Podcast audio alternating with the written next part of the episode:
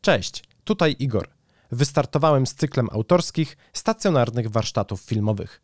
Jeżeli chciałbyś zapisać się na takie warsztaty, to przejdź na www.igorpodgórski.pl ukośnik warsztaty. Dla słuchaczy podcastu przygotowałem specjalny rabat. Aby skorzystać z rabatu, podczas kupowania warsztatów w koszyku w polu na kod rabatowy wpisz SUPER35. Do zobaczenia na warsztatach.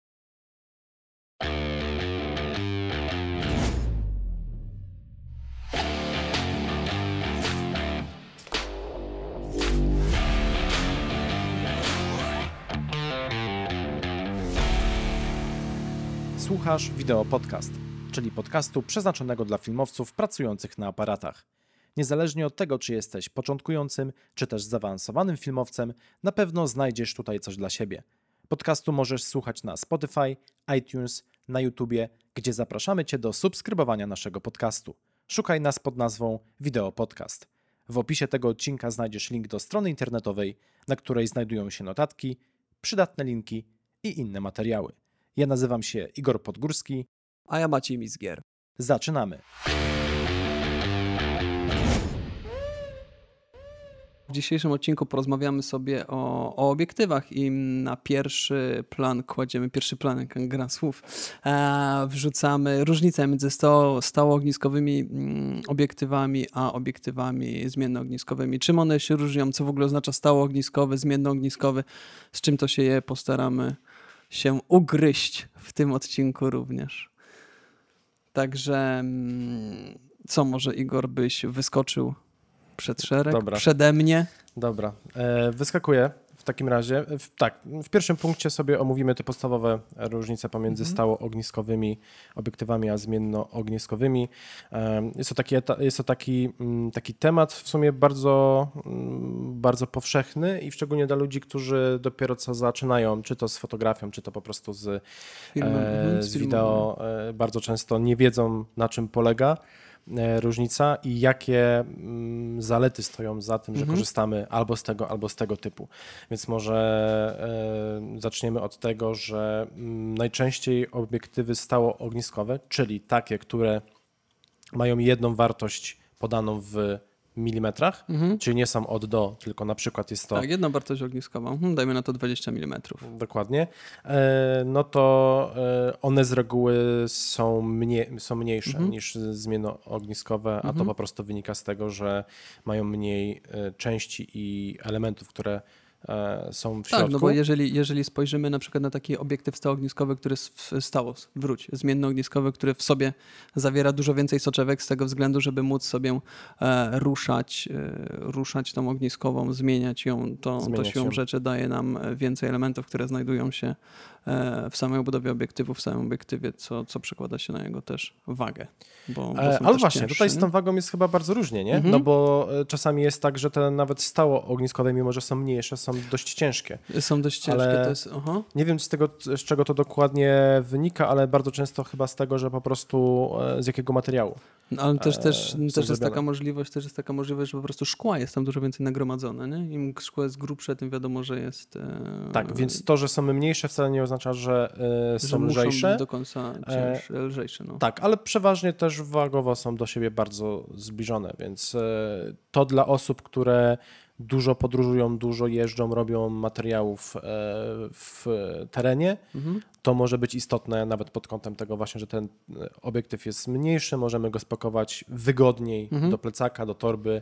E, tego sprzętu jest po prostu objętościowo mniej, więc to mhm. jest moim zdaniem bardzo duży plus, ale od razu możemy przejść do tak naprawdę dwóch moich ulubionych plusów, bo jeżeli chodzi o samą wagę i o wielkość, to są takie elementy, które dla maniaków jakości mogą tak naprawdę przejść na ten drugi plan. Otóż bo to. to, czym się charakteryzują obiektywy stało ogniskowe, to to, że mm, najczęściej są jaśniejsze, jaśniejsze. czyli mają mhm. lepszą wartość przysłony. przysłony. E, lepszą, mówię, no w sumie to nie, nie No zawsze to jesteśmy że niżej, ona jest niżej w lepsza. stanie, tak, niżej w stanie zejść przysłoną, co, co się przełoży na to, że więcej światła jesteśmy w stanie wpuścić na naszą matrycę, nie? Tak, a przysłona to jest nic innego jak po prostu wielkość dziury, e, Przez którą wpada światło. przez którą wpada światło, więc e, też taka ważna informacja dla, dla początkujących jest taka, że, najczę- że, że im mniejsza wartość tej, Mhm. tej przysłony, dajmy na to 1,4, 1,8 Mhm. po przecinku, to e, jest lepiej, w sensie to jest większe. Ja Mhm. na początku mm, swojej przygody z e, wideo i z fotografią e, kilka lat temu nie mogłem tego pojąć, dlaczego tak jest, nie? że skoro otwieram tą dziurę mocniej, to dlaczego ta wartość jest mniejsza. Mhm, mhm, No ale tak po prostu jest, więc stałki są jasne, mhm. Mm, najjaśniejsze i dość kosztowne obiektywy zmiennoogniskowe. To jest jeszcze teraz, na moment kiedy nagrywamy ten podcast, to jest przeważnie e, wartość 2,8. Jest kilka obiektywów, które mają troszeczkę niższą, Mhm. e, na przykład e, Sigma Sigma 1835, 1835, no tam ona ma akurat je- 1,8 i jeszcze jej mm, wysokoogniskowy odpowiednik 50-100. E, Też bardzo znany i bardzo Mhm. popularny obiektyw i on też ma w całym zakresie 1,8. E, Canon też e, z tej nowej serii pod Bagnet R ma 20, e, ma światło 2.0 przy 2870. E, Ale tak poza tymi kilkoma sztukami, jasny obiektyw zmiennoogniskowy ma 2.8, e, jasny, dobry obiektyw e, stałoogniskowy ma 1.4. Mhm. Zdarzają się oczywiście też modele, które mają 1.2, ale to już te, te koszty są bardzo mocno wywindowane. No i co? No i to jest tak naprawdę dwa, dwa razy tyle, nie? I to bardzo Mhm. dużo nam może dać po prostu. Więc mamy tak, mamy wagę, wielkość, że są jaśniejsze w kontrze do zmiennoogniskowych Mhm. i jest jeszcze jedna rzecz, którą ja bardzo lubię, a mianowicie e, stałki są przeważnie ostrzejsze. Jeżeli Tak, chodzi tak, o... tak. Jeżeli chodzi o te stałki, no to jak najbardziej dużo łatwiej jest, jak już to rozmawialiśmy wcześniej, dużo łatwiej jest zrobić obiektyw, który jest stałoogniskowy i jest lepszej jakości, aniżeli uzyskiwać tą jakość znowu przerzucaną przez ilość tych, e, ilość tych soczewek. Ale myślę, że to się powoli, to znaczy myślę, to się zmienia powoli, że, że one są lepsze, ostrzejsze. Mm, Z tego względu, że ten no, pęd technologiczny na chwilę obecną jest tak Technologia duży. idzie. Tak, ostatnio że- teraz tak naprawdę, jak Aha. e, rozmawialiśmy, e, rozmawialiśmy poza podcastem Bardzo wie, dużo się wielokrotnie, zmienia. Mhm. że aktualnie żyjemy w złotej erze, jeżeli chodzi o, wideo. e, o Wideo, jako fotografie. takie, Mhm. ale mam na myśli sam sprzęt, nie? jak to wszystko idzie do przodu. Strasznie w ciągu trzech ostatnich lat po prostu tak wszystko wystrzeliło do góry, że ciężko na tym nadążyć. Kupujesz aparat w chwili premiery, który tak na dobrą sprawę już jest przestarzały, czy tam kamerę, cokolwiek, nie? Bo za chwilę inna firma pokazuje coś nowszego i tak w kółko, w kółko Sony z tego kółko, słynie nie? i dużo e, uży, użytkowników Sony e, bardzo tego nie lubi, tak, że potrafią co pół roku wydać. e, wydać jakąś nowy- inną puchę, która, która model, no. de facto detronizuje tą poprzednią. Nie? Więc tak, zgadzam się, że zmiennoogniskowe są coraz ostrzejsze. Mm, Nie jestem specjalistą, więc nie jestem w stanie stwierdzić, czy dorównają kiedyś tak w 100% Mhm. e, sta, stałkom, ale, no ale tak jest, że, że tylko, że na dobry zmiennoogniskowy, No tak, jasny obiektyw, Hajs, no to jest czasami grubo ponad 10 koła, nie? Mhm. Trzeba mm, wyłożyć, więc czasami te stałki są, e, są zdecydowanie bardziej opłacalne nawet kosztowo. Znaczy nie nawet, tylko tak po prostu jest. Mhm. Ale kolejną rzeczą, która e, tak naprawdę w moim odczuciu jedynym plusem zmiennoogniskowych jest tylko właśnie to, że są Zmiennoogniskowe, no taka jest prawda, nie? Można, nie wiem, zastąpić jednym obiektywem, jeżeli, no jakość, jakość y, dla, dla laika albo dla jakiegokolwiek klienta, dla którego robimy jakikolwiek tam materiał, em, no nie będzie się zbytnio różniła między jednym a drugim obiektywem, a na, tak na dobrą sprawę mając jeden obiektyw jesteśmy w stanie pokryć prawie całe zapotrzebowanie na ogniskowe, jakie przy dany projekt na przykład wymaga i zamiast trzech obiektywów Dokładnie. wziąć Takim, jeden. Takim, takim obiektywem, który e, jest takim all-inem, e, all-in-one'em, czyli e, po prostu do wszystkiego jest nieśmiertelna ogniskowa 24 do, do 70. Czyli 24 jeszcze mamy szeroko. Mhm, a 70 E, już I jedziemy. fajnie. I 24 mm to chyba w ogóle jest w branży filmowej standard, jeżeli chodzi o e, szerokie e, plany, bo to jest i- już dość szeroko, Mhm. a nie, nie deformująco. Mhm. E, Tak jak tam e, obiektywy, które mają po e, kilkanaście e, tych milimetrów, a 70 to już jest taka ogniskowa, na, której już można robić ujęcia portretowe, Mhm. tak w dużym cudzysłowie, nie? Więc w mojej ocenie stałki wygrywają, jestem mega fanem e, i, i, e, sam staram się pracować na stałkach, ale rozumiem i zdaję sobie Mhm. z tego sprawę, że są sytuacje, w której e, zmiennoogniskowy jest, No ciekaw jestem, w którą stronę to pójdzie. Czy te zmienne ogniskowe będą bardziej popularne, czy, czy jednak te stałki zostaną na tym miejscu, będą wiodły prym. No zobaczymy. Wiesz co, ja myślę, że to jest tylko i wyłącznie kwestia, kwestia potrzeb Wyboru, prawda? i tyle. Są ludzie, którzy na przykład nagrywają wszystko na Jakby e, nawet jak- 16-35 Aha. i, nie mają w ogóle nawet innych szkieł, nie? I, A Jakby i nawet na to okej. nie patrzeć, to teraz y, telefony komórkowe, zobaczył, ładują w, sobie, w siebie po pięć obiektywów i każdy inny, czyli de facto każdy stał ogniskowy, no nie? Tak, tak, tak, tak. No. Teraz jest, e, tak jak mówisz, teraz przy, w przypadku smartfonów jest bardzo duży trend na to, Mhm. że em, mamy trzy obiektywy. Jeden jest super wide, czyli super Aha, e, szeroki, szeroki. jakieś do- telefoto tam później jeszcze ma Tak, miejsce. dokładnie. Portretówka i Mhm. jakiś taki zoomik, nie? Więc to już też pokazuje, jakie są trendy po prostu na rynku. Są obiektywy, które są stworzone dla mat- matrycy pełnoklatkowej, a są też obiektywy, które są stworzone do matrycy Super 35, kropa powszechnego, czy też e, Micro 4 trzecie, nie? I na przykład jak taki obiektyw weźmiemy, jeżeli bagnet oczywiście nam na to pozwoli, czy też przez jakiś adapter e, od Micro 4 trzecie włożymy na full frame'a, czyli na pełną klatkę, no to wiadomo, że ten obraz będzie no tylko kawałeczek, będzie wycinek tego obrazu, a za to w drugą stronę możemy sobie użyć obiektywu, który jest z pełnej klatki, założyć go na, na matrycę niepełnoklatkową i obraz będzie jak najbardziej spoko, nie? Ewentualnie ten ekwiwalent by trzeba było przeliczyć tych ogniskowych wtedy, nie? Tak, jeżeli bagnet nam na to pozwala, to możemy, tak jak mówisz, e, Zmieniać w jedną stronę podpiąć praktycznie wszystko, co chcemy, ale w drugą A w stronę drugą stronę już jest, już jest duży problem. Tak, i tutaj jest taki protip, e, który możemy sprzedać, który polega na tym, że jeżeli zakładamy obiektyw, który jest zaprojektowany pod pełną klatkę do Mhm. mniejszych matryc, oczywiście tutaj m, takim najbardziej popularnym em, najbardziej popularną sy- sytuacją jest po prostu podpinanie pełnomatrycowych do kropów, Mhm. no to jest to, że krop nam ściąga bardziej ze środka tego obiektywu, a obiektywy są najos- najostrzejsze w samym środku. środku, więc e, Ale to też z drugiej strony świadczy o jakości że tego obiektywu, bo są też obiektywy, które tam coraz, coraz lepsze są i one nie są już aż tak super na tym środku i tak to, to się rozszerza, że one coraz, coraz um, Ale lepsze to po znów są pewnie. Tak, obiektywy, które kosztują kilkanaście koła, no, nie? No, tak, tak, tak. E, bo faktycznie masz rację. Poja- Pojawiają się na rynku obiektywy, które są ostre e, w Mhm. większej płaszczyźnie. E, no ale jeszcze musimy przyjąć, że takim standardem jest to, że jednak ten środek jest, tak, tak, tak, tak, tak. To e, oczywiście jest tak, kluczowy. to Więc właśnie jako sto, ciekawostka. stosowanie pełno, m, pełnoogniskowych, e, co ja gadam, m, pełnomatrycowych, Pełnoklatkowych. pełnoklatkowych e, do kropów, to jest też fajny, fajny tip. Mhm.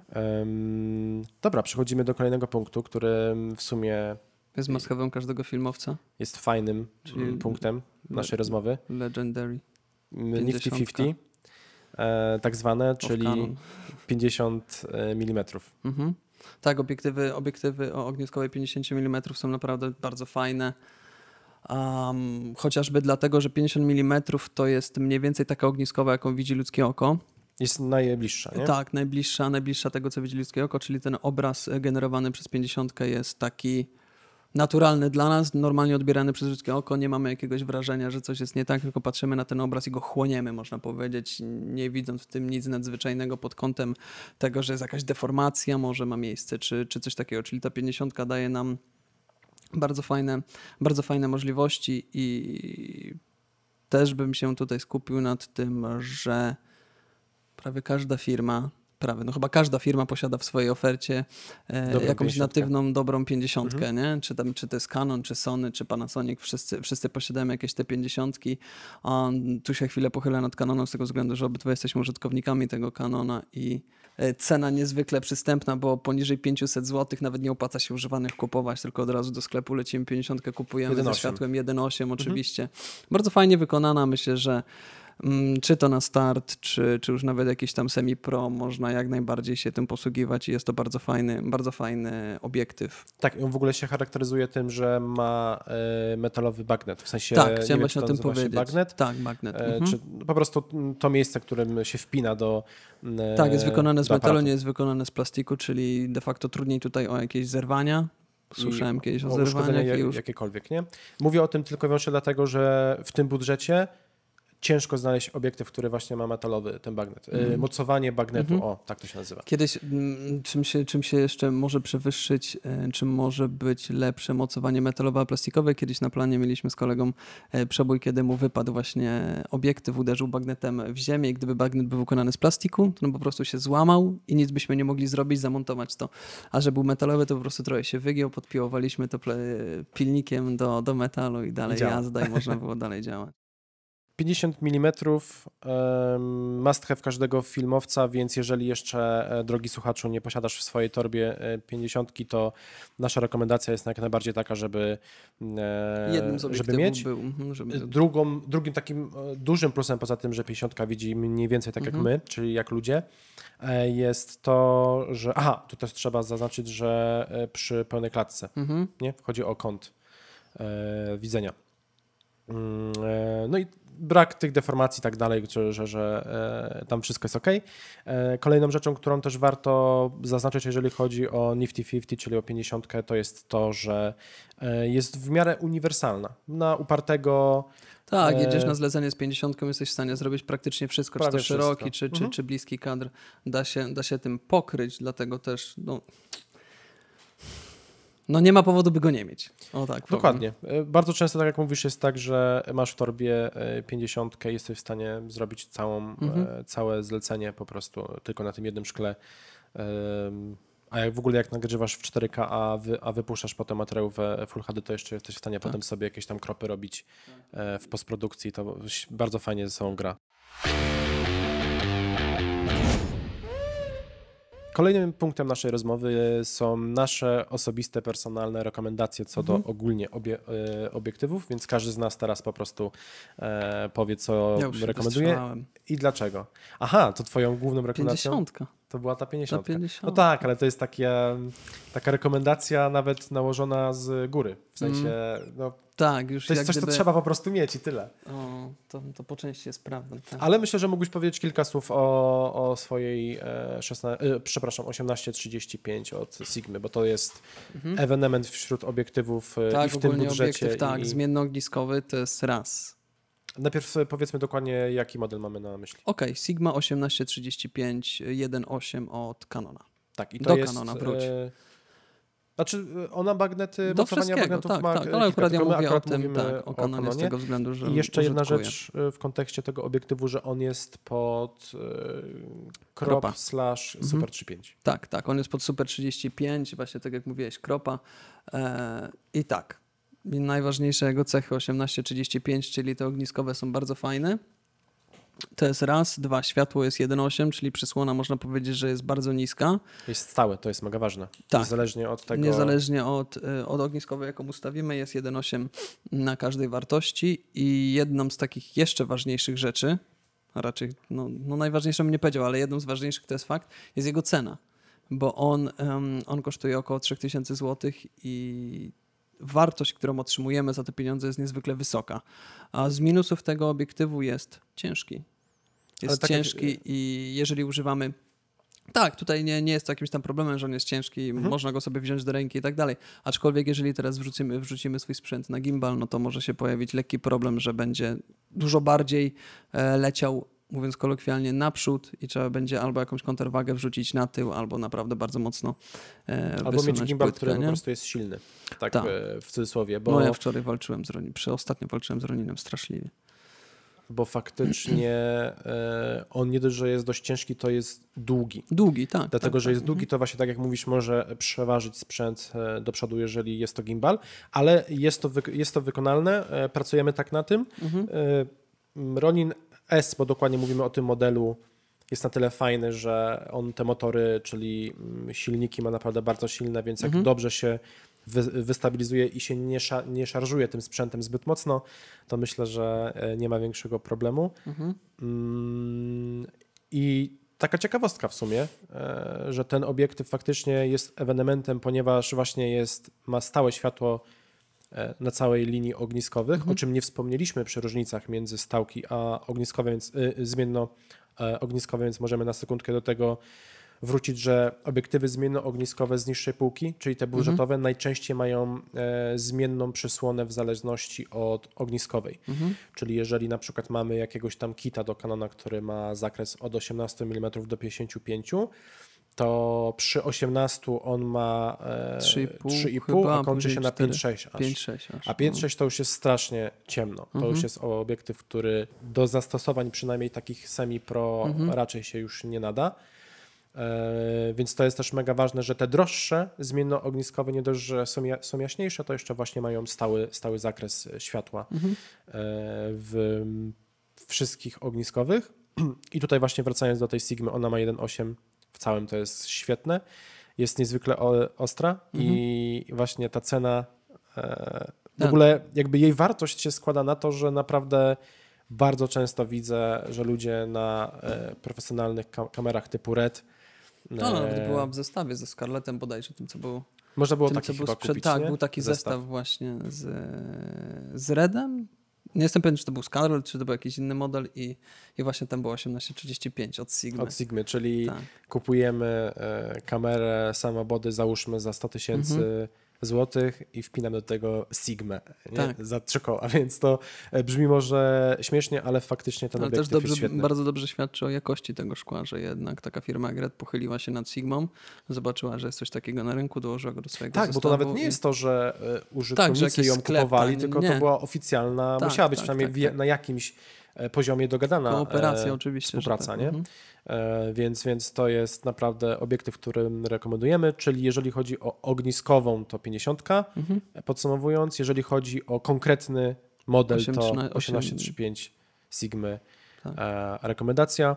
Z kolei moja rekomendacja poza tą 50, o której e, mówiliśmy, bo to jest takie must have, to jest jeszcze 24 mm e, Mhm. po prostu na szerokie plany, bo to jest jeszcze ten zakres ogniskowej w dół, czyli na tyle szerokie, że nie zniekształca nam nie wiadomo jak bardzo tego, e, tego obrazka przy pełnej klatce. I to jest taki w sumie standard, jeżeli chodzi o plan pełny lub e, jak zwał, tak zwał mm, amerykański, czyli cała postać lub postać od kolan w górę.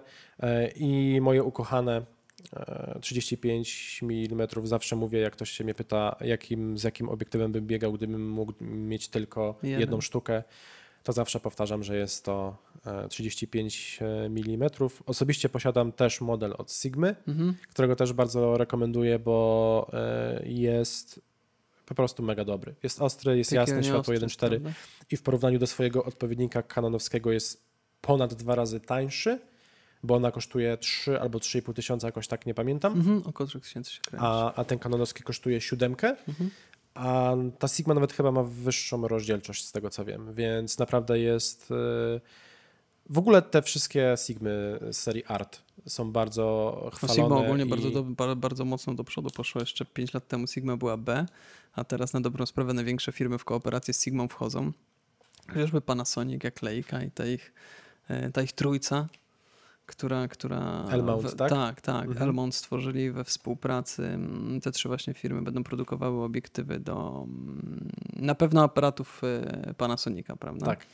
A czy jakieś jeszcze, to nawet nie wiem, czy tam Leica też coś będzie miała, czy pod Sigmę, bo Sigma też swoje aparaty jakieś tam posiada. I teraz punkt y, w sumie może trochę mało sekcji, może trochę nudny, ale niezwykle, Fajny, najlepszy. niezwykle potrzebny, żeby go omówić w kontekście obiektywów, to po prostu jest e, ich budowa, bo to Mm, jest też bardzo Z czego ważne. są wykonane obiektywy. Tak. No i głównie co? Główne takie materiały, które widzimy w obiektywach to jest szkło, to jest metal lub kompozyt, no i oczywiście guma. Em, wiadomo, są obiektywy, które są wykonane z metalu, jak chociażby ta Sigma, o której, o której wspominaliśmy, Mhm. jak i z kompozytu.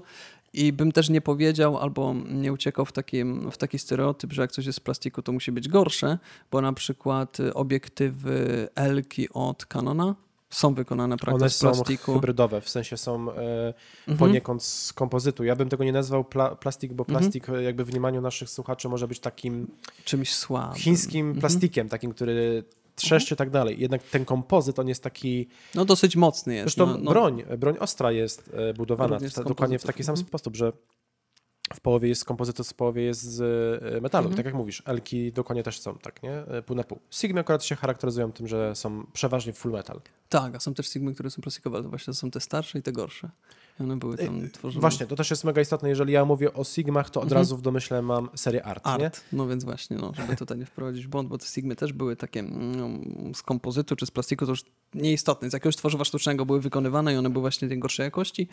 Po dziś dzień w sumie da się nawet kupić jakąś Sigmę, która będzie nie najgorsza, na początek by się nadawała na pewno i będzie też w rozsądnej cenie. Oczywiście mówię o rynku wtórnym tutaj. Mhm. Um, I co, jeżeli chodzi o te, o, o te obiektywy i ich budowę, no to tak jak już wcześniej wspomniałem, z kompozytu są budowane z, z metalu, nie? Czyli w skrócie nie można oceniać obiektywu, z obiektywów, góry po tym, tak, czy jest metalowy, tym, czy jest metalowy, czy, jest... czy, czy jest wykonany z jakiegoś kompozytu. A następną, następnym elementem, z jakiego są wykonane obiektywy, są uszczelnienia, prawda? Jeżeli mamy, znowu tu się posłużę przykładem Elki, to ona posiada w sobie uszczelnienia, aby być kurzo i półoszczelna. Bryzgoszczelne też one są. Bardzo ciekawe, mm, bardzo ciekawe słowo i to nam daje jak gdyby to pewne poczucie pewności, że możemy sobie wyjść z takim obiektywem, pomijając oczywiście aparat, nie myślę całkowicie teraz o nim, e, wyjść z takim obiektywem na jakieś warunki wyższej wilgotności, jakiegoś zakurzenia, zapiaszczenia i być pewnym, że ten Nie dostanie nam się nic Tak, do środka. nic się nie dostanie i matryce i obiektyw tak wróci po tym, po tym Mhm. zleceniu, czy też z wyprawy, czy gdziekolwiek, do czegokolwiek chcemy go, chcemy go używać. Tak, jeżeli będziecie się zastanawiać nad tym, dlaczego w ogóle skąd ta cena, właśnie, Mhm. bo tutaj wszystko, o czym mówimy tak naprawdę od początku tego odcinka, się przekłada na cenę. Mhm. Nie? Czyli czy jest stałka, czy jest zmienny, e, jaki materiał, ile tego Mhm. materiału, bo wiadomo, im obiektyw jest większy, to wiadomo, że jest droższy e, i to uszczelnienie też jest mega ważne, Mhm. bo to jest niby tylko uszczelka, ale ma gigantyczny wpływ. Jeżeli mamy, jeżeli mamy jakiś taki e, semi-pro lub pro aparat, który e, jest dostosowany do tego, żeby mm, z nim biegać w cudzysłowie w deszcz, to jak do niego dopniemy oby, e, obiektyw, Obiektyw, który też jest na szczelny, to gotowy, to na dobrą sprawę mamy zestaw, w którym można robić zdjęcia prawie że pod wodą, nie? no, takim dużym uproszczeniu, ale Tak. spokojnie jak jest deszcz, czy Mhm. większy nawet deszcz, czy coś, to spokojnie można e, jakby pracować. Mhm. Jeżeli oczywiście film wymaga tego, żeby to było nagrywane w e, takim miejscu, ale ja na przykład jak byłem na Islandii, to robiłem zdjęcia pod, Pod wodospadem, wodospadem, nie? mhm. i miałem właśnie e, pod, podpięte takie szkło do 1DX-a i zero stresu, nie? Wszyscy się na mnie patrzyli, co on robi i tak dalej, a ja, wiesz, luzik A ty się jeszcze i, polewasz wodą. i Ze kompletnie, szklanki. tak, bo noszę za, zawsze sobie tam jakąś Szklankę szklankę. E, W każdym razie kompletnie nic mu się nie stało, nie? Więc, więc to jest ważne, jeżeli planujemy za, zakupy obiek e, obiektywów, bierzmy pod uwagę to, czy jesteśmy fotografem, czy filmowcem, Mhm. który pracuje w studio, na salach, czy faktycznie gdzieś tam... Tak, jakieś filmy dokumentalne robi, czy, czy, czy też Mhm. w plenerze coś tam działa, nie? O, Także film to, jest, dokumentalny to jest bardzo dobry przykład, Mhm. bo jak się robi do, dokumenty, to, to nie jesteśmy w stanie przewidzieć, czy zaraz chmurki coś nie spadnie, nie? jest bardzo różnie. I, I też nie jesteśmy w stanie przewidzieć, czy czasem piach, pył nie zawieje nam, no w zależności też gdzie się pracuje, gdzie się pracuje, bo wiadomo, że tam w lesie tropikalnym raczej piach nam nie grozi, ale tu jest wilgoć, a z drugiej strony na pustyni jest mm, dużo większe prawdopodobieństwo, że zostanie mm, obiektyw zapiaszczony. I co, idąc dalej, pierścienie, które, mm, które widzimy zaraz po wzięciu obiektywu do ręki, e, są pierścień ustawienia, os, ustawienia, ustawienia ostrości, e, pierścień, mm, jeżeli to jest mm, obiektyw zmienno- zmiennoogniskowy, no to też znajduje się w nim pierścień do ustawiania, wiadomo, wartości ogniskowej, jaka, jaką dany obiektyw posiada. Są one wykonane przeważnie z gumy, no, czy, czy z gumopodobnego materiału, który jest e, tak wyprofilowany, aby się nam nie ślizgał nawet w spoconych I czy też tutaj, mokrych tutaj dłoniach, jak nie? powiedziałeś o tych pierścieniach do ostrości i do zmiany ogniskowej, od razu jeszcze mi się tak zaświeciła lampka w głowie, że faktycznie kolejną róż, różnicą, o której mogliśmy nie wspomnieć między stałkami a zmiennymi, e, zmiennoogniskowymi jest na przykład to, że podejrzewam, że zmiennoogniskowe są dużo bardziej podatne na e, zepsucie się. No, Właśnie z tego, względu, że, mają tam wszystko w nich tak, się chodzi, rusza, nie? Są mechanizmy, prawda? No. I czy czasem w którymś z obiektywów, których używałem, tylko nie pamiętam, czy to był mój, czy, czy, czy kogoś innego z ekipy, doszło właśnie do tego, że się ziarenko piasku dostało pod jedną z soczewek tych pierwszą i ciężko było, żeby to obrócić. Nie pamiętam, kto to był, ale był, był, był taki przypadek i, i nie, moż, nie można było wejść, zmienić, mhm. e, zmienić tej wartości ogniskowej. Także to było dosyć, takie dosyć ciekawe i to jest w 100% się zgadza z tym, co mówisz, że dużo większe prawdopodobieństwo uszkodzenia tego obiektywu w tym wypadku może mieć może mieć miejsce. Tak. I trzeci pierścień, który jest e, dość unikalny. Tak, to jest e, w nowych obiektywach pod bagnet R. F. Jest to yy, tak, no, RF, tak, tak, mhm. tak. Jest to pierścień funkcyjny, który mhm. można zaprogramować i bezpośrednio z pozycji obiektywu, kręcąc tym pierścieniem możemy sobie zmieniać e, wartości ISO, przysłony tak dalej, tak mhm. dalej. To jest, e, o tym nie będziemy się rozwodzić, bo to jest, to ma tylko e, Canon, ale warto wiedzieć, że w ogóle takie coś istnieje. Mhm. Także Canon tutaj poszedł troszeczkę w stronę innowacyjności. Jak to Canon mam w zwyczaju. E, tak. Nie powiedział jeszcze nic. Hashtag Apple. E, I kolejny punkt, który jest bardzo ważny i też e, początkujący, początkujący też nie wiedzą o tego typu rzeczach, a uważam, że powinni, bo to mhm. może im się przydać. Jest to liczba listków e, przysłony. I też może powiesz kilka słów na ten temat. No, są obiektywy. E, tak, listki przysłonych. Im większa, Im większa ilość listku, listków przysłony, tym kompresja tła wygląda bardziej na okrągłą i tym się one głównie różnią. Są 7, chyba 9, 11 tych listków. Nie wiem, czy jest coś powyżej 11. Ja też nie wiem. Wiem, że jak obiektyw ma 9, e, to już jest To już jest tak ok, nie? 7 to już jest mało, a chyba piątki też się zdarzały. 7 e, to jest mało, 9 to jest ok i wtedy ta, ta kompresja tła wygląda naprawdę bardzo fajnie. Ona już się nam w takie, e, zbiera w takie okręgi, aniżeli jakieś tam poszarpane kółka. Tak, że, tak żeby nasi słuchacze mogli sobie to lepiej zwizualizować, to jak robimy zdjęcia zdjęcia lub filmy z rozmytym tłem mhm. i z tyłu coś się świeci, jakieś tam e, tak, lamp to lampeczki, na przykład. To mhm. wtedy te lampeczki się rozmywają bardziej w e, okręg, mhm. a w, nie w jakieś tam rąby. Oktagony czy, czy, czy, czy coś tam. Coś tak. tam e, I liczba listków przysłony jest też ta większa liczba, czyli przynajmniej te 9, to przeważnie jest w obiektywach już profesjonalnych. Mhm. I to też ma wpływ na cenę. Też to ta liczba po prostu, mm, stąd, stąd wynika, że ta cena jest po mhm. prostu wyższa, bo jesteśmy w stanie robić znacznie ładniejsze e, ujęcia po prostu. Tak, czyli, czyli znowu wracamy do tego magicznego wyznacznika fajności i superości obiektywu, jakim jest po prostu cena. Tak, bo to, tak jak mówiłem wcześniej, wszystko, o czym mówimy, tak naprawdę mhm. ma wpływ na tą cenę e, i uważam, że to też jest mega wartościowe mhm. dla, e, dla słuchaczy, dlatego że e, bardzo często jest tak, że ktoś wchodzi do sklepu, tak, łapie widzi, obiektyw widzi. za 500 mhm. zł, który ma właśnie tam dla przykładu 50 mm 1.8, w drugiej ręce trzyma obiektyw 50 mm 1.4 Mhm. To jest cena 500 zł, a tutaj mamy cenę, nie wiem, 7 tysięcy na tak, przykład. I, I skąd ta cena, nie? Tak, Więc, to ma tyle e, samo, tak. to ma tyle samo, praktycznie więcej mi nie potrzeba wchodzić. 1.4 nie potrzebuje, 1.6 nie potrzebuje, czy coś takiego, 1.8 sobie zostawiam, jest super. Bo to jest tylko ta jedna rzecz, którą się widzi, nie? Mhm. Widzi się na e, fakturze tylko tą jedną, że to, że to jest jakby ta różnica, mhm. a potem się okazuje, że właśnie... Różnic jednak było bardzo wiele, nie? Dokładnie, które potem mają oczywiście, e, mhm. dają nam efekt końcowy, jeżeli chodzi o sam mhm. film. Kolejną rzeczą, jeżeli chodzi o budowę obiektywu, są to filtry na soczewkach, czyli tak mhm. jakby natywnie nałożone filtry na. Powłoki, tak, filtracyjne, powłoki. które znajdują mhm. się na, na szkłach, na przednim szkle. E, na przykład jakiś tam filtr UV.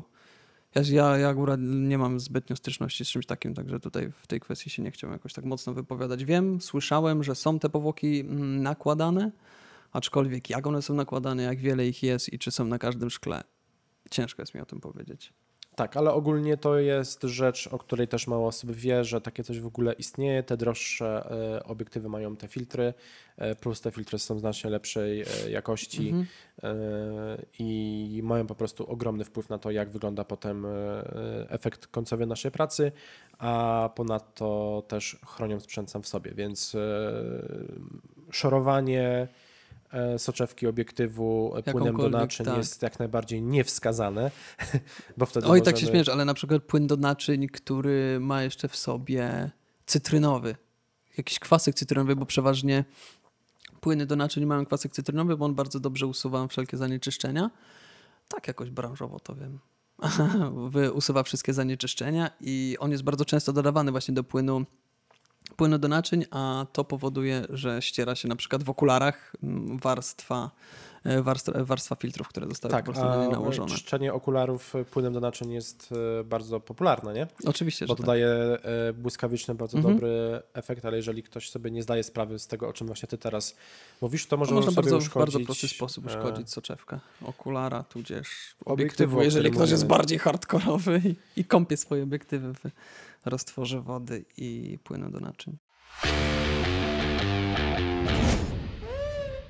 I teraz przechodzimy do kolejnego punktu, który z kolei jest mega ciekawy. Najfajniejszy ze wszystkich. Jest najfajniejszy. Zostawiliśmy e, deser na koniec.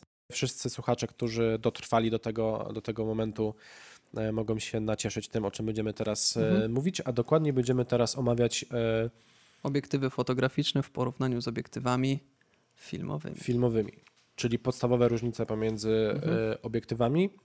Też nie każdy początkujący wie w ogóle o istnieniu takich Mhm. e, obiektywów, ale tak, są specjalne obiektywy e, Stworzone do filmowania. które są, Mhm. używane, e, które są używane przy kamerach, ale też mamy możliwość podpięcia ich pod Mhm. aparaty i to jest praktyka w moim Ostatnio odczuciu coraz, przykład. coraz, coraz częstsza. Tak, ostatnio byłem, robiłem projekt, w którym była jeszcze druga osoba, mm, Fotograf. niezależna. Mhm. E, Akurat ten fotograf pożyczył ten obiektyw od gościa, który robił film, ale Mhm. tak, była osoba, która miała taki, e, taki obiektyw, więc e, może przejdziemy po prostu do rzeczy. Jasne. Pierwszy. A, waga. Wszystkie, wszystkie obiektywy filmowe z danej serii, oczywiście od danego, od danego producenta, ważą tyle samo. Po to, żeby jeżeli mamy kamerę, która jest wystabilizowana na jakimkolwiek gimbalu, na jakimkolwiek stabilizatorze, można bez problemu się przepiąć obiektywem i po raz kolejny wszystkiego nie ustawiając, tylko po prostu przerzucać te obiektywy i dalej sobie działać. To jest genialne i to jest coś, czego nigdy nie uświadczymy w obiektywach e, fotograficznych i nie ma się co dziwić Mhm. po prostu, bo one są stworzone jakby z myślą o czymś zupełnie tak, innym. zdjęć. E, ale masz rację, to jest super, bo niezależnie czy mamy 35, 50, 85, wszystko, każdy obiektyw waży dokładnie tyle samo. Tyle samo. Pewnie są specjalnie albo podociążone, albo poodciążone Mhm, tak, albo dalej, tak, dalej. tak, tak, tak, to jest mało ważne, ale to jest, e, to jest świetna rzecz po prostu, bo Mhm. mm, na planach zdjęciowych każda minuta jest cenna, Mhm. dlatego że e, koszt dnia, na, dnia nagraniowego Jest ekipy bardzo wysoki. e, jest Składa po na to, prostu mhm. ogromny. Mówię tutaj oczywiście o takich bardziej zaawansowanych Mhm. planach, ale nawet jeżeli idziesz w dwie, trzy osoby i pracujesz na mm, aparacie, to przy dwóch, trzech osobach taki dzień zdjęciowy może już kosztować nawet kilka koła. Tak, tak, tak. tak. Więc e, nie dość, że to jest też czas, oszczędzanie czasu dla siebie, Mhm. bo jesteśmy w stanie sprawnie wykonać swoją pracę, a po drugie też wychodzimy tak poniekąd, e, można powiedzieć, troszeczkę to podciągnąć e, jakby w stronę klienta, że działamy sprawnie, dlatego Sprawnie, żeby nie szybko. trzeba było Mhm. część materiału, który możemy zrobić dzisiaj, przenosić na Dzień jutro następny. i będziecie to kosztowało kolejne e, X pieniędzy. Mhm. Dokładnie. Więc e, waga kolejna. Mm, Wielkość. Jeżeli Wielkość. chodzi o wielkość obiektywu, również są tej samej wielkości, mają w tym samym miejscu e, umieszczone kręgi od kręgi, bo to, to już nawet nie są takie tylko i wyłącznie gumowane pierścienie, tylko to są bardziej tryby. E, jeżeli chodzi o focus pulling, czyli o ustawianie ostrości.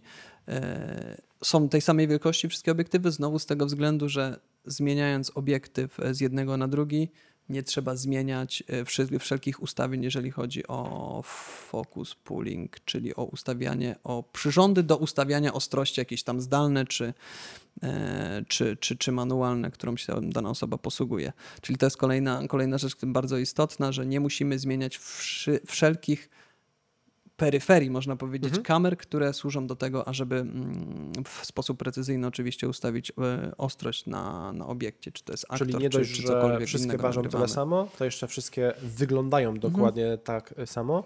I tutaj jakby wyprzedzając e, wszelkie pretensje skierowane do nas, oczywiście mamy na myśli ogniskowe, które są w miarę blisko siebie, typu e, 24, 35, 50, 85. Nie mówimy tutaj o obiektywie, który ma No, nie e, wiadomo, 180, tak. bo one wiadomo, że są trochę większe, ale przeważnie w jednej serii właśnie tych, o, tych obiektywów jest 4-5. Mhm. One są, one są e, prostu wartościowo wrzucone. bardzo blisko sie- siebie i one wtedy właśnie, tak jak mówisz, ważą tyle samo e, i wielkościowo są, tyle, Mhm. są dokładnie takie same. E, I tak naprawdę można je rozróżnić bardzo często tylko przy, przy, czytając po prostu, Tak. co na nich Mhm, jest. Co na nich jest napisane. E, I kolejną rzeczą, która tak naprawdę się wywodzi z e, tej wielkości, Mhm. Czyli średnica E, filtra, prawda? średnica filtra, czyli front obiektywu, na Mhm. który jest nakręcany na gwincie filtr. Mhm.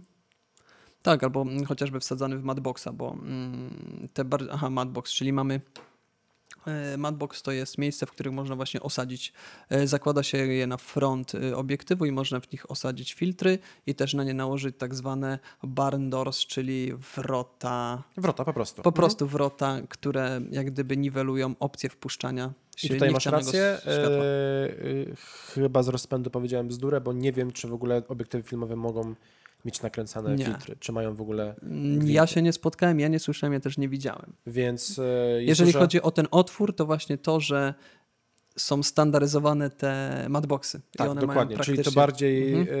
e, średnica filtra w dużym cudzysłowie, W cudzysłowie, bardziej pod mhm. właśnie matboxy i pod inne akcesoria na front, a nie na filtr jako taki. Do nakręcania. Mhm. E, bo w przypadku obiektywów fotograficznych te filtry są bardzo różne, więc jeżeli chcemy mieć filtr ND, filtr Mhm. e, polaryzacyjny nakręcany, to jeżeli nie chcemy korzystać z różnego rodzaju przejściówek lub nawet filtrów zmiennych i tak dalej, Mhm. To musimy korzystać e, pod kilka obiektywów, musimy mieć kilka filtrów, co nie dość, że zwiększa nasze koszty utrzymania tego sprzętu, zakupu, to jeszcze e, jest to strasznie uciążliwe już na samym e, planie, nie? że Mhm. zmiana co chwilę, zmieniamy szkowiec, od razu inny filtr i tak dalej. Tak, a tutaj w Matboxie tak na dobrą sprawę wszystkie Matboxy są na, na zawiasach, czyli jeżeli mieli, mielibyśmy zmienić obiektyw, to znowu wystarczy sobie takiego Matboxa odpinamy, on na zawiasie sobie odchodzi w prawo, wypinamy e, obiektyw, wrzucamy kolejny puf, on znowu zachodzi. Tak, a filtr tylko e, A filtr, jeżeli chcemy zmienić inny, góry. czy to jest Mhm. jakiś kreatywny filtr, czy też, em, czy też e, filtr UV, czy też filtr ND, cokolwiek sobie po prostu tam wsuwamy i, i sobie w ten sposób e, działamy. O pierścieniach już troszeczkę powiedziałem, bo następnym podpunktem, jakim tutaj chcieliśmy poruszyć, są te pierścienie, troszeczkę już powiedziałem o tych pierścieniach, że są one po prostu duże. Mówię oczywiście o pierścieniach e, tudzież do ustawienia ostrości, jak i pierścieniu zmien, zmien, zmiany ogniskowej. Jeżeli dany, dany obiektyw taką opcję w sobie posiada i są one duże, Ale wiadomo. faktycznie też jeszcze dodam, że e, w branży typowo filmowej zmiennoogniskowych się nie korzysta chyba zbyt często. Są, Bardzo rzadko, są tak, są. filmowe, zmiennoogniskowe i to są przeważnie jakieś takie bardzo, bardzo długie szkła, Mhm. czyli tam mające po 150, po 180 mm, ale faktycznie te takie, e, ten taki standard e, branżowy Mhm. 24, 35, 50, 85, to one właśnie przeważnie e, się używa, prawda? używa się stałek, nie? Mhm. Więc e, tutaj tym pierściem przeważnie jest e, jeden pod ostrość. Mhm. Jest on, tak jak już wspomniałem wcześniej, mówiliśmy, dużo, dużo większy i, i zbudowany, można powiedzieć, na zasadzie takiego trybu. Czyli on ma tam zęby po to, żeby właśnie mógł, mógł nachodzić fajnie na mechanizm follow focusa. A przez to ostrzyciel czy, czy operator, w zależności od tego, czy ostrzy osoba zewnętrzna, czy operator kamery, jest w stanie w łatwy sposób ustawić ostrość na, na danym obiekcie, czy aktorze, czy, czy, czy kimkolwiek, co on tam sobie kręci. Nie? Tak, bo jeszcze kol- kolejna rzecz e, właśnie taka, że jak ten pierścień jest spory, Mhm. to wiadomo, że jego się kręci... mhm. Dokładnie, o właśnie. Jest dokładniejszy, tak, Jest bo mamy ten, ten ruch, e, mamy ten e, ruch umożliwiający nam bardzo, ale to bardzo dokładne ustawienie ostrości w, względem, względem obiektu, względem obiektu, który, który chcemy nagrać, sfilmować, jakkolwiek by to nazwać, nie? I kolejny punkt, e, płynna przysłona, to jest też e, Mhm. bardzo ciekawe i też Tak, tutaj mamy płynną przysłonę, pły, płynną przysłonę i chodzi o to, że jeżeli weźmiemy sobie obiektyw, który jest fotograficzny, dodamy do tego aparat, kiedy chcemy ustawiać sobie przysłonę, możemy sobie przeskoczyć z 1.8 na 1.6 albo z 1.6 na 1.8, na 2.0, na 2.4, ale nigdy nie jesteśmy w stanie przeskoczyć sobie pomiędzy. Co nam, daje, co nam, co nam to daje w praktyce? Dla mnie takie najważniejsza rzecz jest taka, że jeżeli wychodząc z ciemnego pomieszczenia do jasnego pomieszczenia, uderzając w tą przysłonę, widać jednak te skoki, że jest ciemno, ciemno, ciemniej, Są A nie ma skoki, takiego, tak, tak. Tyk, tyk, tyk. bardzo mocne są te skoki, Mhm. wyraziste, nie jesteśmy w stanie tego nie zauważyć i jest to nienaturalne dla ludzkiego oka, nienaturalne w odbiorze dla nas, a jeżeli weźmiemy sobie taki obiektyw, który ma płynną regulację tej przysłony, e, to po prostu się ściemni. Wyjdziemy, wyjdziemy z ciemnego pomieszczenia na jasne, można sobie przymknąć tą przysłonę, nie ma najmniejszego problemu i się po prostu ściemni. I bardzo często jest tak, że te obiektywy e, mają też e, dodatkowy pierścień właśnie tylko do tej przysłony. Mhm, mhm. E, czyli manualne ustawienie, ustawienie przysłony, o czym w sumie nie wspomnieliśmy przy pierścieniach, więc wspominamy o tym teraz. Mhm. I to właśnie tak jak mówisz, nie dość, że możemy zrobić to płynnie, że widz nie zauważy zmiany przysłony w trakcie na przykład A nawet jeżeli on zauważy, to nie jest to takie nienaturalne, że taki nagle skok był, nie? tylko po prostu Tak. się coś ściemni, jakbyśmy oko troszeczkę przymykali. Dokładnie nie? tak, dokładnie Także tak. To bardzo, bardzo E, fajnie. I wygląda. właśnie ta kolejna rzecz, o której mówisz, to te wartości pom- pomiędzy, że Mhm. możemy bardzo precyzyjnie, powolutku sobie e, przekręcać, więc tak naprawdę tą ekspozycję też jesteśmy w stanie Mhm. sobie Ustawić nie- dokładnie pod siebie, jak bardzo tak, tego chcemy. nie są to tylko takie um, skoki, że jesteśmy Stałe potem wartości. uzależnieni Mhm. czy od filtrów, czy od czegoś, bo kto wie, czy w takim przypadku sama przysłona jakby nie załatwia nam e, nie załatwia nam sprawy, jeżeli chodzi o ustawienie poprawnej ekspozycji pod Mhm. dane, dane ujęcie. E, I ostatni punkt, jeżeli chodzi o różnicę pomiędzy obiektywami fotograficznymi a obiektywami filmowymi, to jest e, to, że przysłona jest wyrażana w e, innej wartości. Mhm.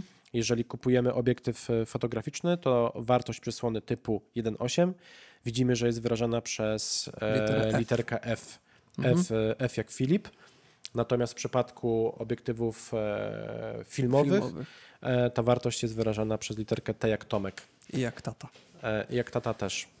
Pokrótce, czym one się różnią? Wartość F jest mierzona, a raczej producenci, producenci obiektywów fotograficznych posługują się wartością F i jest to wartość, która jest mierzona ze światła, które wpada na przednią soczewkę obiektywu. Czyli ta wartość 1.8 obiektywu, który jest fotograficzny, wcale nie musi się w- i wyrażony jest w, jako F, wcale nie musi się równać em, temu obiektywowi, obiektywowi, który jest 1.8 i jest wyrażony w literze T. Z tego względu, że w obiektywach filmowych, które mają tą wartość wyrażoną w literze T, e, pomiar odbywa się już za obiektywem na samej matrycy. Czyli liczy się to światło, które wpadnie już przez obiektyw, przejdzie cały obiektyw i skupi się na, na I samej wbrew matrycy. pozorom ta różnica jest bardzo duża. Jest bardzo duża. Jeżeli jest, 1.8 mhm, nam określa to jakby to światło od przodu, czyli to Mhm. światło dopiero musi przejść przez przejść cały przez cały obiektyw, obiektyw i nie daje nam gwarancji, tak, nie daje nam gwarancji, że na wyjściu, czyli na wejściu na matrycę, Mhm. będzie to dokładnie 1.8. Mhm. E, a w przypadku, e, w przypadku obiektywów filmowych, gdzie mamy te, też dużą różnicą jest to, że te wartości też są inne i to właśnie z tego wynika, bo e, w tej branży filmowej Mhm. nie ma obiektywów e, z wyrażeniem 1.8. Właśnie Mhm. przeważnie są 1.7, nie ma 1.6, jest, 1.3, jest 1.5. 1.5. Mhm. Więc one też są wyrażane w inny sposób, a to właśnie to wynika z tego, że żeby pewnie wyrównać mniej więcej Mhm. e, tą wartość F, F O, nie? nigdy nie pomyślałem o tym w ten sposób, ale jak najbardziej jest, jest możliwe mm, to, co No bo tak, mówisz. bo jeżeli Mhm. mamy obiektyw 1.8 i to jest FK, Mhm. czyli nam jest zmierzone to, że nam wpada takie światło, to tak jak mówiłeś, one ulega przyciemnieniu, jak Mhm. przechodzi przez całe szkło i na matrycę może wpaść troszeczkę cieniu, czyli na Tak. przykład 1.7, nie? Tak, tak. Czyli tak, tutaj tak, dokładnie to mamy, bo w tej jest wyrażone w 1.7. Tak. Mhm, mhm. Em, Więc jeżeli chodzi o same przysłony i ich wartość, to kinowe są najprawdopodobniej dużo bardziej precyzyjne. Precyzyjne, tak, dokładniejsze, dokładniejsze w tym, co jest napisane na samym obiektywie, czy też samej deklaracji producenta. Jeszcze taką mm, jedną różnicą, której w sumie nie mamy konkretnie, konkretnie rozpisanej na naszej, e, w naszych notatkach pod ten odcinek, ale teraz tak o tym pomyślałem, że e, obiektywy fotograficzne e, jakościowo jakoś też nie odbiegają bardzo mocno od obiektywów filmowych Aha, i coraz mhm. większym, nie to, że standardem, bo to nie jest standard, ale coraz bardziej powszechne jest to, że obiektywy fotograficzne są wykorzystywane na bardziej e, wysokobudżetowych planach, typu właśnie Mhm. są podpinane pod kamery typu RED e, i tak dalej. Mhm. E, to jest to, o czym mówiliśmy wcześniej, że ta wspomniana Sigma 1835 Mhm. e, na przykład i to, że dużo kamer profesjonalnych można zakupić z wybranym bagnetem Mhm. e, i można wybrać e, kamerę, która ma bagnet fotograficzny, Mhm. bo bagnet e, filmowy to jest ten PL, tak? PL mount. Mhm. Tak, więc, więc on jest zupełnie inny. Więc jeżeli chcemy Głębiej zamontować... wchodzi tam ten. ten. Tak, tak, tak, do środka. Mhm. Więc jeżeli chcemy podpiąć obiektyw filmowy do aparatu, to musimy mieć specjalny adapter. Mhm. Ale są też E. obiektywy chyba od Canon. No, są też obiektywy z bagnetem EF, na przykład kanonowskie. Bardzo możliwe, Mhm. ale jeżeli jakieś takie inne właśnie od, od Leica czy, Czy od starsze Sigmy, jeszcze takie, no, kanonowskie, albo właśnie starsze, sta, to, starsze, to wtedy musimy PL-a, mieć, no, musimy mieć ten e, adapter. Mhm. I jakby siłą rzeczy, kolejną różnicą, która jest bardzo istotna, to jest autofokus. Mhm. E, obiektywy filmowego nie, Nie go posiadają. nie posiadają, więc tam wszystko robimy e, manualnie, Mhm. łącznie z ostrzeniem i z wcześniej wspomnianą przysłoną. A obiektywy fotograficzne są naszpikowane elektroniką, która super współgra z aparatem. Mhm. I jesteśmy w stanie obsłużyć wtedy sobie e, bardziej samodzielnie zrobić, osiągnąć bardzo często efekt zbliżony do tego, Mhm. kto, co osiągnęłaby dwu czy trzy e, osobowa ekipa, operator plus ostrzyciel plus e, asystent czy ktoś tam. Więc to są te różnice, które też wynikają z potrzeb, z budżetu e, i tak dalej. O, Więc właśnie dobrze wspomniałeś o tym budżecie, bo jeżeli chodzi o obiektywy filmowe, są one o, Czyli kolejna rzecz, która je droższe różni. od Mhm. obiektywów, y, od obiektywów y, fotograficznych. Tak, bo na przykład taka 50, e, 50 filmowa od Canona potrafi kosztować e, 5000 dolarów, nie? No, dwie dyszki w złotówkach. Jedna sztuka, Mhm. czyli to jest właśnie, tak jak mówisz, e, między 20 a 25 tysięcy, Mhm. w zależności jaki mamy kurs e, polskich złotych, Mhm. a kupując Sigmę 50 1.4 fotograficzną za 3,5 tysiąca czy za 3 tysiące, Mhm. bo ona właśnie gdzieś tak e, kosztuje Oscyluje, tak. koło trójki. Na upartego normalna osoba najprawdopod- najprawdopodobniej nie zauważy różnicy, Żadnej różnicy. w nagraniu, a cena jest Mhm. kosmiczna. Więc podejrzewam, że też w kamerach e, na przykład kan- kanonowskich z serii C, e, C100, C200, C300 i w tych tańszych redach e, też dlatego są podpinane te obiektywy Mhm. Fotograficzne, bo używanie filmowych się Obrazek totalnie daje, mija z nie, celem. tak, nie opłaca się, czy tam wynajmowanie takiego obiektywu już lepiej e, w bardzo podobnej cenie za kilka dni wynajmowania już kupić sobie obiektyw i mieć go na stałe jakiś fotograficzny, który będzie o podobnych wartościach, co, co są nam w danej chwili potrzebne. Tym bardziej, że te kanony, te kamery, e, ja ogólnie wiem, że to jest podcast o e, aparatach. Ale tu Ale troszeczkę będziemy- wkraczamy będziemy- na te sfery. Będziemy dużo mówić o kamerach, dlatego że no jest to ewidentne porównanie po prostu tego Mhm. rynku, nie?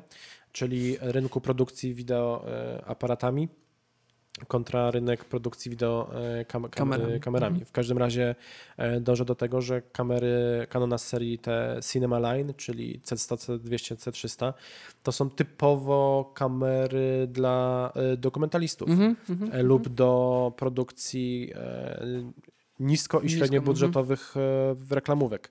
Więc tam to też z tego wynika, że skoro masz kamerę, która kosztuje 25 koła, czy 30, czy tam ileś, e, no to kupujesz tańsze szkło lub bierzesz z rentala, jesteś w stanie naprawdę wyprodukować coś, co się prezentuje mega fajnie, a nie musisz od razu robić to na Ari za pół bańki, nie? Łącznie oczywiście ze wszystkim, do, co tam Tak, się bo jeżeli mówi. ustawi się odpowiednie, odpowiednie parametry na kamerze, będziemy pilnować wartości przysłony, będziemy pilnować światła, które wpada i wszystko zrobimy zgodnie ze sztuką, to obrazek będzie naprawdę porównywalny nawet do tych mm, high-endowych kamer, można Tym bardziej, że oboje, oboje y, oglądaliśmy na YouTubie i się wymienialiśmy linkami Mhm. e, Przy porównania? Canona C200 kamery z Ari Alexą, Mhm. je- jakąś tam, nie wiem którą, Mhm. e, nagrywane w wi-. Videoraf. Mhm. No i poza jakąś tam rozpiętością tonalną, Mhm. która jest Tu potrzebna głównie, w tak, momencie, tak. kiedy Mhm. naprawdę jest różnica jasności, Mhm. dajmy na to e, we, wewnątrz pomieszczenia, Mhm. to co widzimy za oknem, to ten obraz wyglądał tak samo, Mhm. nawet pod kątem e, kolorów, więc różnica ceny razy 5 czy razy ileś. Tak, tak, E, tak. więc to się- mija się z celem, prawda? I oczywiście w obu przypadkach było nawet chyba testowane na obiektywach, e, kurczę, nie wiem na jakich, A, to to nie wiem. czy to na filmowych, czy na fotograficznych. Chyba było na filmówkach. Aczkolwiek głowy nie dam. Także tutaj e, nie wiem. Wydaje mi się, że to były filmowe obiektywy. Okej. Ale Okej, więc e, temat obiektywów mamy, temat obiektywów mamy omówiony e, tak e, dość, dość konkretnie. Jeżeli e, teraz kieruję to do naszych e, słuchaczy, jeżeli przyjdzie Wam coś do głowy, jakieś pytania, jakieś wątpliwości, sugestie odnośnie do tego tematu i do tematów przyszłych, które moglibyśmy omawiać, bo już jeden z naszych słuchaczy nam podpowiedział raz i dzięki niemu mhm. E, jakby specjalnie dla niego został zrobiony odcinek o lustrzanki kontra mm, bezlusterkowca. To był bodajże trzeci odcinek. Mhm. E, To zapraszamy. Zapraszamy, zapraszamy do e, komentarzy, e, komentarzy na YouTubie i, i piszcie do nas, gdzie tam będziecie w stanie nas znaleźć. I to by było na tyle. Dzięki.